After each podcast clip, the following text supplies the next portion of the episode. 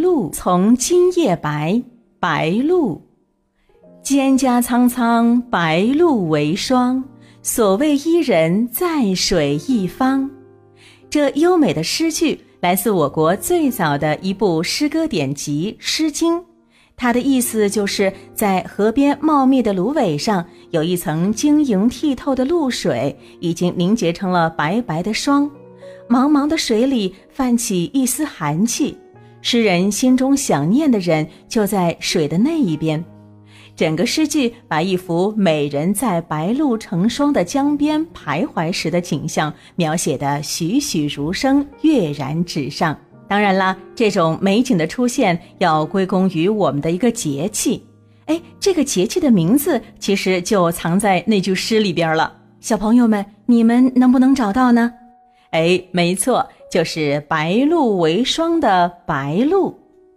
白露是二十四节气当中的第十五个节气，在古籍《孝伟经》当中提到，处暑后十五日为白露，阴气渐重，露凝而白也。哎，说的就是在节气处暑之后十五天左右，就到了白露了。那个时候天气会慢慢转凉。在夜里，空气当中的水汽遇冷，就会凝结成小水珠，所以到了清晨，我们就会在花草树木的叶子或者是花瓣上看到晶莹剔透的小水珠了。所以呢，我们把这个节气叫做白露。白露到来的一个特点就是天气开始慢慢变冷了。古时人们常说“处暑十八盆，白露勿露身”。意思就是在处暑的时候，天气还是比较热的，每天呢要用一盆水洗澡。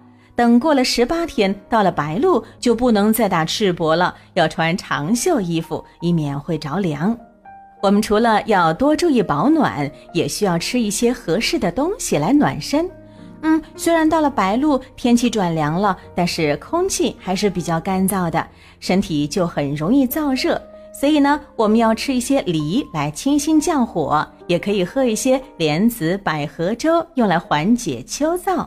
到了白露，各地都有一些本地的节气风俗。